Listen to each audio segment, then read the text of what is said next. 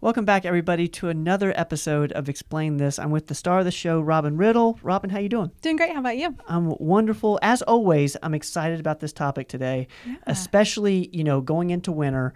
We're talking about antioxidants. And, you know, I feel like that word's thrown around so much.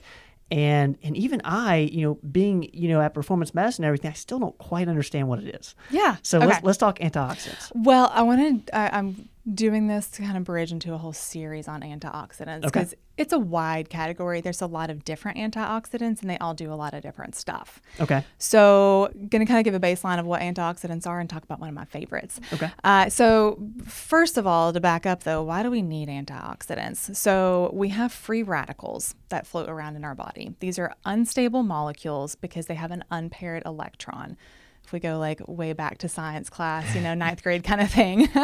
so, they want to be stable, they want to be balanced. So, they go searching through the body looking for something to steal an electron from. Okay. When they're doing that, they're attacking the cells in our body and inflicting damage.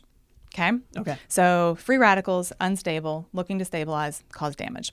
Those free radicals doing that and that damage cause um, causes a lot of chronic diseases, um, leads to tons of inflammation, clo cognitive decline, but also our physical signs of aging are coming from that oxidative stress, which is the damage caused by the free radicals. So these free radicals are floating around, Mm-hmm. and over time, they attached they attach to other cells in our body, and that's a bad thing when they do It's Mm-hmm. a that. bad thing. Okay, they're causing damage to those cells. And so, you know, you damage the cells of our body. It's not good for the body. and oxidative stress is when that happens. Mm-hmm.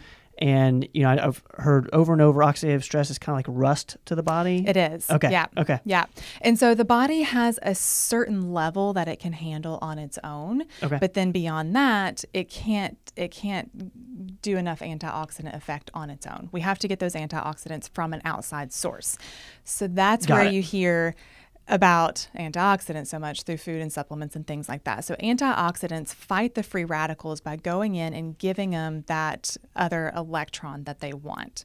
So free radicals get neutralized by giving them what Got they it. want. Now they're balanced, now they're happy, now they're not causing damage anymore. Okay. Okay? Got it. So the body can do that to a very small extent on its own. Once those free radicals outweigh our natural antioxidants that we have in our body, that's where oxidative stress comes from. Oxidative stress leads to chronic illnesses, diseases, aging, all the things that we don't want to happen. Got it. So this Okay. is more in terms of um, aging, more so than say, um, you know, catching a virus or an infection. Yeah, I mean, it helps immune system absolutely. okay. Um, but I like to look at, at the big picture long term, like how are we going to avoid having cognitive decline? How are we going to avoid our wrinkles? Right, How are we right. going to avoid heart damage? Things like that. Getting Okay. that chronic issue down.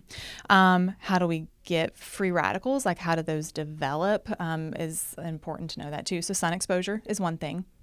Just being in the sun can develop free radicals. Okay. Um, of course, smoking, uh, pollution in general, uh, chemical exposures, um, the things that we eat. I mean, you know, eating a lot of processed foods, lots of chemicals, all of that can get free radicals into the body and, and cause oxidative stress, but also just like our normal daily living. Like it just happens, it's a normal process. Right. We just need to balance it out. Right. You can't can't you can't live without having some it free happens. radicals. It happens. So we just have to balance it out. So how do we balance that? Using antioxidants. There's a bunch of different families of antioxidants, um, and within those families, there's better and stronger antioxidants. Uh, you know, you'll have a list of ten that fall into that family, but there's stronger ones on that list. Does that make sense? Yes, and would stronger ones be necessary when you have more free radicals, I- or is it just based on what type of free radical? I I'm more uh, just get the biggest bang for your buck. okay. Yeah. Um, and yeah. so if you're gonna take an antioxidant, why not take the best one? yes. Like, let's be honest, we want the best.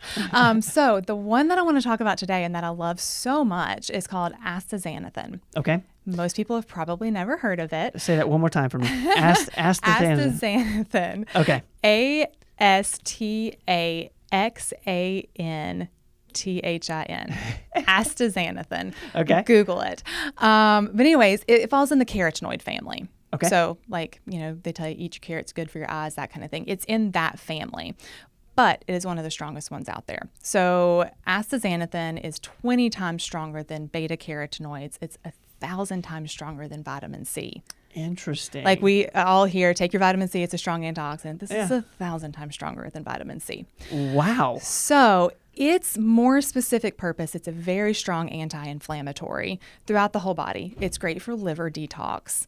Um, it can prevent uh, degeneration in the eyes, macular degeneration. Okay. Uh, promotes brain health. It's great for the heart. It's great for the skin. And this is why I love this one so much. A little bit of vanity coming into it because of the skin. They have actually done studies with this and they have reversed physical signs of aging with And, and, astaxanthin. and by that, uh, less wrinkles, maybe Yep, more fine collagen lines, production. wrinkles, Okay. skin looks brighter, healthier, better.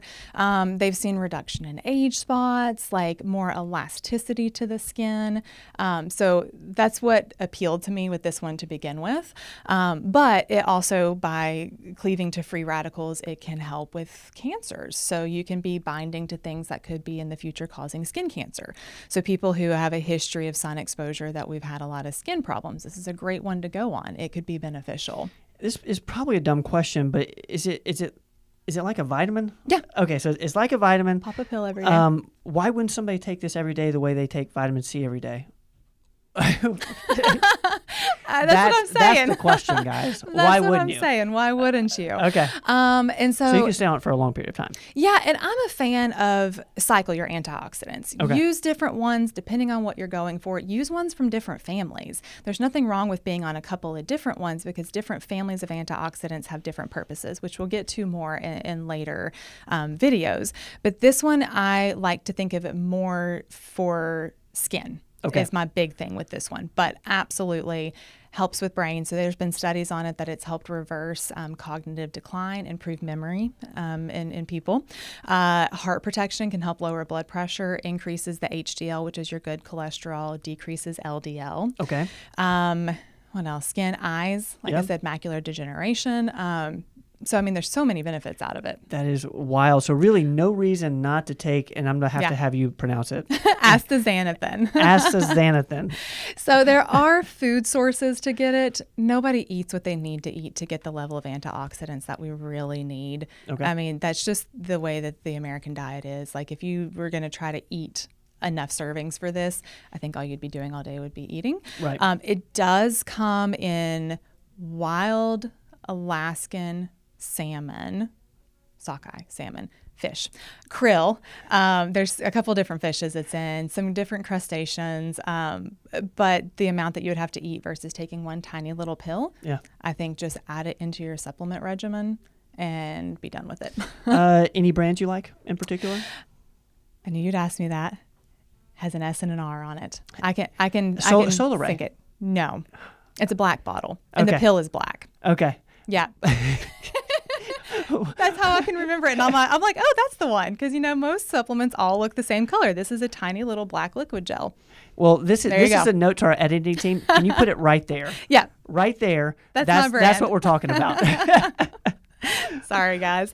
Um, but it is. It's an awesome antioxidant. I want to get into more of the antioxidants with you guys, but this is in the carotenoid family, eye, skin, brain, heart. Great one to add into your regimen. All right, one more time, say it, and we're gonna we're gonna do our outro. Astaxanthin. Guys, check that out.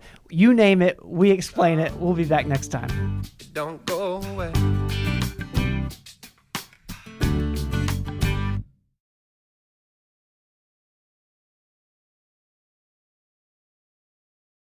Thanks, guys, for listening to this episode of the podcast. Uh, please share the podcast with your friends, and if you haven't subscribed yet, please subscribe. Uh, we will see you guys next time.